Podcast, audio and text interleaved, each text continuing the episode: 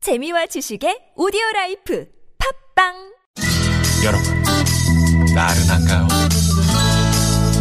혹시 지금 졸리신가요? 유쾌함의 베테랑 김미화와 나선홍이 여러분의 내실을 확실하게 책임지겠습니다. 나는 사랑하는데 베테랑 너에게 빠지는데 베테랑 나는 고백하는데 베테랑 너도 날 좋아하게 될 거야 김미화 나선홍의 유쾌한 만남.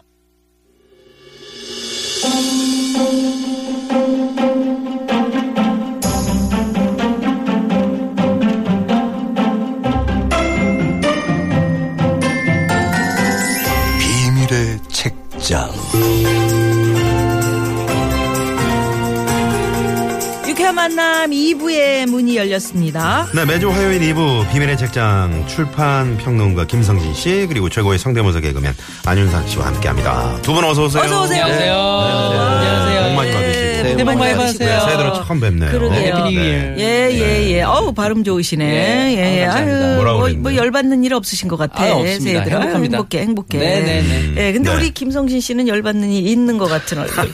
왜냐하면 지금 출판인들이 다 지금 멘붕에 빠졌습니다. 어, 네, 그렇다면서요. 예, 큰 도매상 출판계가? 음. 예, 한, 한 곳이 지금 부도가 아, 그래요. 그렇죠. 아, 예. 좋지 않은 소식이네요. 예, 그래서 지금 뭐 액수가 200억이다. 뭐 지금 출판계로 들어와야 되는데 못 들어오게 되는 돈이 음. 뭐 네, 네. 지금 그래서 지금 굉장히 좀 우울한 그런 상황입니다. 어떡합니까? 가뜩이나 뭐 책 잘 안 팔린다 그러는데. 그러니까요. 예, 좀 예, 우리가 더 책을 많이 읽어야 되겠네요. 정말 그게 필요할 것 같아요. 네네네. 네, 네. 다, 다들 이렇게 저 마음을 보태면 그러면 또 어, 행복해질 수 있는 거니까. 그러니까. 그렇죠. 살립시다. 예, 네네. 예, 예. 아, 그래요. 네. 자, 오늘도 그럼 비밀의 책장 앞으로 한 통의 비밀스러운 문자가 도착했는데, 우리 안윤상 씨, 어느 분 모시고 오셨습니까? 여러분 안녕하세요 신구입니다. 어이, 신구 선생. 예. 니들이 개맛을 알아. 4주 전에 너희들이 봤죠. 개맛을 알아? 4주 전에 만났죠. 예, 그러니까요. 네. 4주 후에 오려고 그랬다가 그냥 와봤어요. 네. 4주 일찍 왔죠. 문자번호 2287님의 사연입니다. 새해가 밝았지만 우리 주변 청년들의 현실은 여전히 어두운 것 같습니다.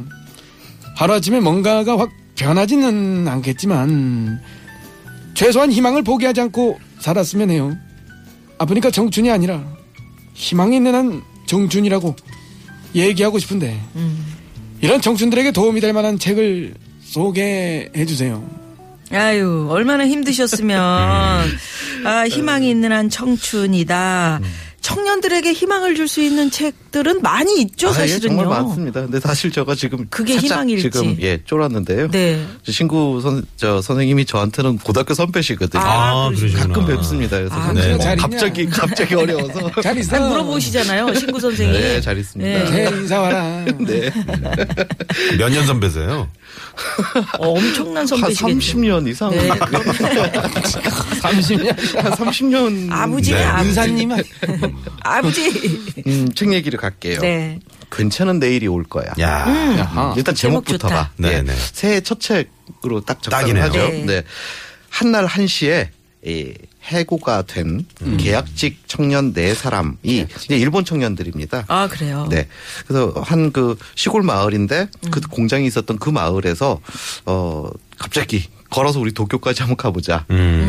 그래서 무려 600km를 걸어서 여행하는 오, 오. 600km. 재밌다. 그래서 아, 그렇게 이 시대 생각했다는 게. 음. 청년들의 모습을 담아낸 소설인데 막 막 각오를 하고 네. 예 우리가 뭔가 뜻을 위해서 거- 걸읍시다 이랬으면 음. 소설이 재미가 없었을 텐데 정말 장난 비슷하게 음. 600km가 얼마나 먼지도 모르는 거의 그 수준에서 그냥 무작정 하기 시작하거든요. 네. 그 이후에 아주 놀라운 일들이 벌어집니다. 그리고 우리나라 청년들도 국토 대장정 뭐 뭐 그렇게 네. 이렇게 거대한 이름 안 붙여도 네. 배낭 하나 딱 메고 그냥 출발하는 음. 분들 많으세요. 네. 나를 찾기 위해서. 어 비슷하네. 네네. 예. 그 책 표지에 적힌 카피가 꼬문 개뿔. 네. 우리 모두 인생 종친놈들이라고 아. 이렇게 돼 있는데 소설이지만 실제 그 뭐 일어날 법한 그런 얘기가 될 것 같은데 네. 작가의 경험담인가요? 어떻게 되는 아, 건가요? 뭐 작가의 경험담은 아닙니다. 일본에서 워낙 유명한 작가입니다. 지난 2003년도에 포틴이라는 작품으로 나오키상까지 받은 일본 최고 권위의 문학상을 받은 네. 그런 이제 작가이기도 하고 지금 1960년생이니까 음. 중견 작가라고 할 수 있는데 어, 이 어쨌든 이- 시다이라. 네. 이시다이라. 네. 아, 저자 이름이 이시다 이라라는 이시다이라. 저자입니다. 어, 그래서 뭐 이분은 또 드라마, TV 드라마로서도 굉장히 유명한 그 원작을 써서 네. 유명해진 분이기도 하고 그래서 이 소설도 소설이지만 굉장히 드라마틱하기도 하고 어, 좀 코믹하기도 하고 아. 가슴 찡한 그런 감동도 있고 음. 또 추리적인 요소도 있고요. 네. 여러 가지 요소들이 잘 혼합된 그런 아, 작품이기도 합니다. 음. 추리적인 요소라면 저 추리 되게 좋아하는데 네. 그러면 흥미진진할 것 같아요. 네. 어, 처음에 이제 이 캐릭터들을 보면 좀 어처구니 없습니다. 집도 없고 차도 없고 네. 여자친구도 물론 없고 음. 예, 이제 일자리도 잃었습니다. 슬프다. 네. 아, 진짜. 뭐 근데 이제 연애라도 하면 좋을 텐데 음. 아예 결혼의 꿈조차도 못 꾸는 음. 좀 그런 암울한. 청년들. 예. 그냥 그냥 상황이네요. 찌질찌질한 그런 청년들이 음. 뭐 요즘에 3포 세대, 5포 세대 예. 하다 M포 세대 음. 뭐 그러잖아요. 이게 딱 전형적인 그런 인물들이고 슈고, 호센, 신야, 요스케 이렇게 네 명의 청년입니다. 네. 그래서 한 전자제품 부품 공장에서 파견 계약직 사원으로 일을 하다가 아, 계약 해지 해고는 고용이 돼 있어야 해고고요. 네. 어, 고용도 안 되고 그냥 해지 네, 그냥 음. 계약 말하자면 관계. 해지하고 그냥 예. 어, 끝나는 거죠. 끝나는 자신들이- 걸로. 아니, 무슨 보험 상품 이런 것 마냥 해지라고 하니까 음. 그러게. 이, 이, 네. 뉘앙스가 어, 마음에 굉장히 안 좋죠. 슬프네요. 네. 그래서 이- 근데 예. 그래요 정말. 음, 정말 그렇죠. 그래서 해지가 되고 난 다음에 그럼 이제 할 일이 없어졌으니까 예. 빈둥빈둥 놀게 됩니다. 이 네 청년이 그렇겠죠. 그러다가 예. 그야말로 우리 심심한데 도쿄까지 한번 걸어가 볼까? 음. 600km입니다. 600km면 어, 지금 한국으로 치면 서울에서 이제 부산을 갔다가 부산 갔다가 다시 한 대전쯤 대- 그- 그 정도 되겠네요. 예, 네네네. 음. 다시 걸어올 만큼 엄청난 거리인데 8월에 한여름에 이제 걷기 한여름에 그것도 야. 세상에나. 자, 이 이게 청년 지금 이제 음. 응. 인간이 아니고 이제 부품 네. 이렇게 이용되고 버려지는 그런 것 같네요. 그러니까 이제 아무래도 그 서글펐던 느낌이. 예, 거죠, 서글프죠. 자신들이. 서글프죠. 네. 음. 뭐 퇴직금을 받는 것도 아니고 그래요. 자, 그러면서 이제 이그 청년의 이야기가 담긴 구절 한 소절 네. 이번엔 누가 주- 또 소개를 해 주시나요? 네, 저 여행 좋아하는 유혜진이 아이고 아, 예, 예, 예, 읽어드리겠습니다. 예. 네네. 네, 반갑습니다. 예. 앞으로 걷게 될 길에는 무엇이 기다리고 있을까? 아직은 알 수 없지만 여행은 막 시작되었다. 그래도 한 가지 확실한 것은 있었다. 눈앞에 뻗어 있는 한 줄기 도로가 틀림없이 도쿄까지 이어져 있다는 것. 한 발 내디딜 때마다 그만큼 목적지에 가까워진다는 것. 이것이 걷기의 매력인지도 모른다. 내 청년은 지쳐 있었지만 경쾌한 리듬을 새기며 석양이 깃든 바다로 한 걸음 한 걸음 거리를 줄여 나갔다. 어우 음. 이게 걷고 이제 싶어지는데. 음. 이제 여행이 막 시작됐으니까 설레임 또 뭐 두려움 이런 것도 이제 느껴져요. 네. 그러면 이 여행을 통해서 어떤 변화가 생길까요? 음, 일단 이 저자가 네. 주목을 하는 부분들은 이 청년들의 내면적 변화에 주목을 해서 섬세하게 표현을 해줍니다. 네. 그러니까 그 늘 이제 취업, 뭐 미래 어떻게 될 것인지 그런데 늘 불안해했던 이 청년들이 걷기 시작하면서 이제 동료들이 생긴 거 아닙니까? 네. 힘든 일도 있고 음. 서로 어, 혼자 했으면 못할 길을 말하자면 넷이 있으니까 예, 힘이 또 하게 되고. 이런 것들을 느끼면서 점차 이 세상으로부터 받은 내면적인 상처를 치유받고 음. 또 걱정과 불안으로부터도 조금씩 벗어나서 해방감을 맛보기 시작합니다. 네. 그러다 결국 우리가 꼭 누군가를 앞질러 나가, 앞서 나가야 한다. 앞질러 가야 한다. 이러한 조급함이 인생에서 얼마나 부질없나. 이런 깨달음까지 청년들이 이제 얻어가기 시작합니다. 아, 그렇구나. 네. 그러니까 여행을 하면서 이제 이내 청년들의 어떤 신경 변화를 네. 보여주는 그런 대목들이 있을 것 같은데. 네. 네. 책을 또 예? 뜯고 씻고 맛보고 맛보는 즐겨 봅시다. 네. 어, 누가 나오셨습니까? 한석규예요. 어, 아, 이번에 한석규 씨가 그 읽어요. 수상소감이 멋지시더라고요. 그러게. 잘 들으셨죠? 네. 그거 들은 걸로 그렇게 합시다. 나는 못 들었어요. 어, 잘, 잘, 오늘 또 잘 블랙을 입고 오셨네요. 네. 그래요. 어쨌든 요즘 잘 나가는 한사큐입니다. 음, 한삭규. 네. 저 읽을도 되죠? 네. 네. 어차피 나는 평생 파견 사원일 거야. 이놈 저놈이 필요할 때만 잠깐 부려먹다가 처분해버리는. 나도 마스터처럼 결혼 후 평생 꿈도 꾸지 못하겠지. 연수입이 계속 200만엔 정도일 테니. 요수께는 앞에 펼쳐진 풍경을 보았다. 한여름의 창공과 바다와 구름이 한꺼번에 시야로 날아들었다. 내가 꿈을 꾸든 말든 이 풍경에는 흠집 하나 생기지 않겠지. 이게 연수입이 계속 200만 엔 정도. 음. 이 200만 애님은 200 어, 일본 그 돈으로 따지면 우리나라 오, 엄청나네 그- 할 텐데 음. 음, 네. 음. 거긴 그냥 200만 원이에요. 그렇죠. 그죠? 연수입이 연수입. 연수입이 2천만 연수입- 원이요. 굉장히 음. 적은 거죠. 2천만 원. 우리나라 돈으로 200만 원이면 네. 2천만 원 정도. 그러네, 되죠. 그러네. 그 정도 되죠. 음. 네. 예. 그러니까. 연봉 2천. 연봉 2천이면 연봉 아무리 2천 내가 은 열심히 아무것도- 노력해도 음. 그리고 세월이 아무리 흘러도 예. 뭐 그냥 고작 그 아니 정도일 김밥 거다. 한 땡이에 음. 여기서 만약에 천 원이잖아. 거기 천 앵이라니까. 음. 그건 뭐야? 어, 그렇게 비싸요? 아 똑같아요. 그러니까요, 네. 똑같죠. 이게 이제 그 처음에는 좀 패기 있게 시작하는 그런 여행이다 여행이었는데 이 가면 갈수록 뭔가 네. 시- 심경의 변화가 있고 내면적으로 말이죠. 근데 실제로 우리가 걸어봐도 그렇잖아요. 네. 이렇게 뇌도 일종의 근육이기 때문에 음. 뭔가 생각이 안 풀릴 때 실제로 저는 걸어보거든요. 방 안에서도 뱅글뱅글 돌면 안 나오던 글도 막 나오고 아. 아, 생각도 오, 막. 어, 방에서까지 뱅글뱅글 돈 되는 거는 예. 그 실제로 저는 안 넓으신가 들어봤는데. 봐요. 예. 아, 아니 좁아도 제자리에서 아니 혹시 뭐 600평 막 이렇게 되는 거실이 거야?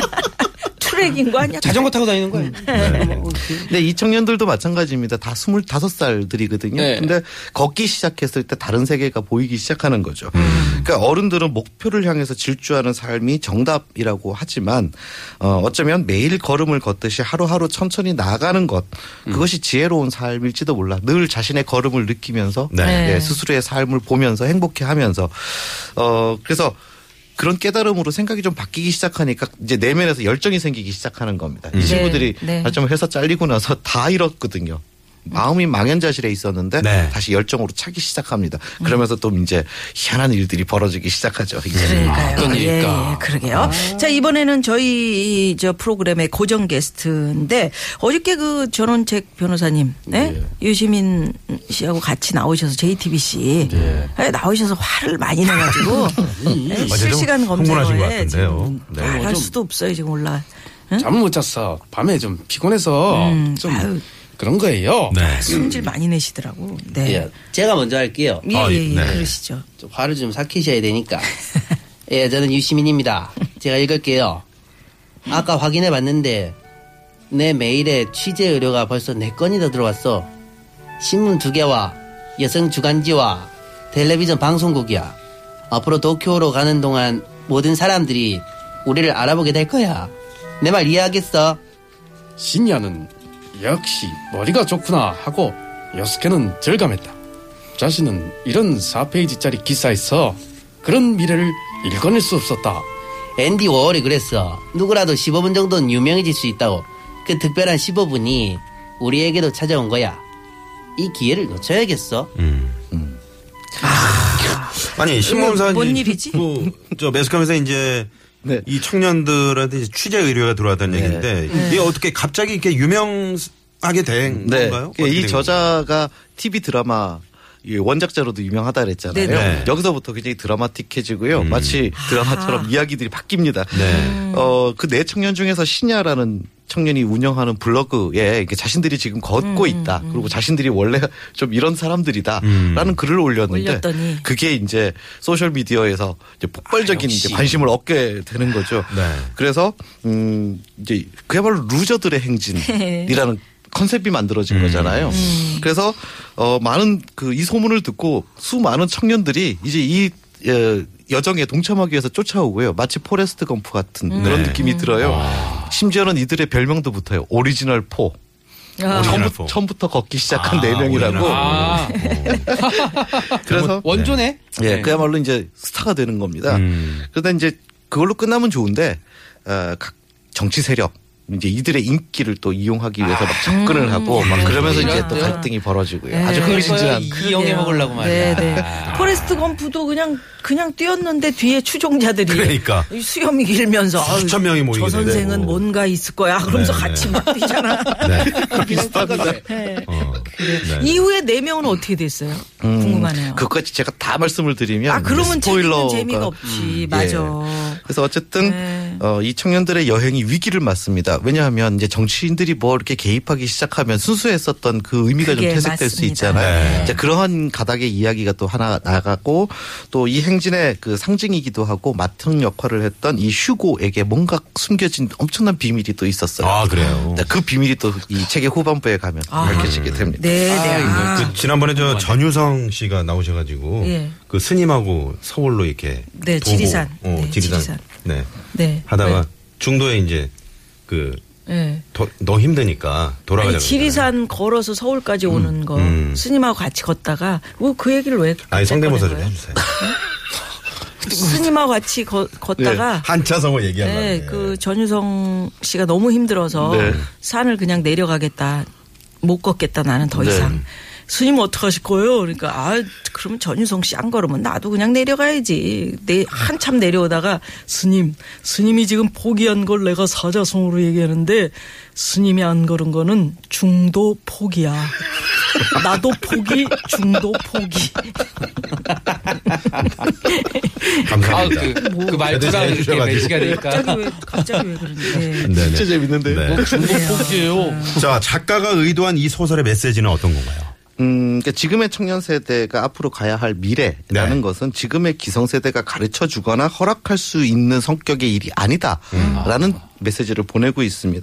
그러니까 즉 기성 세대로서 섣부른 조언이나 간섭 따위가 아니라 어, 청년들 스스로가 이 청춘들이 안고 있는 온갖 문제들을 사실은 스스로가 주체가 돼서 어쨌든 예, 부딪혀서 해결해 가야 한다. 네. 바로 그러기 네. 위해서 용기가 필요하다. 그럼요. 네. 예, 저 내 제목- 음. 인생의 주인공은 난데요. 그렇죠. 음. 네.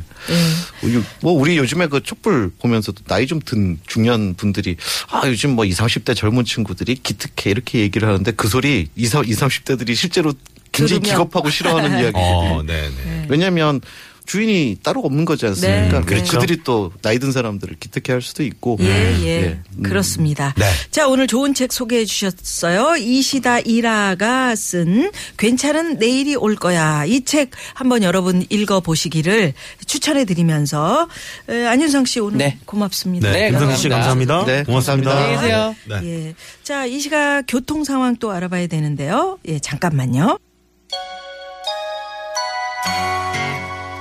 음, 야. 좋은 음악이 깔리고 있네요. 네. 네.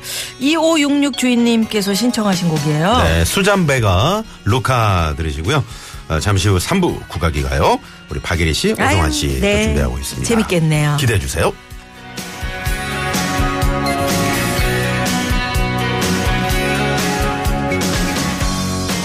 My name is Luca.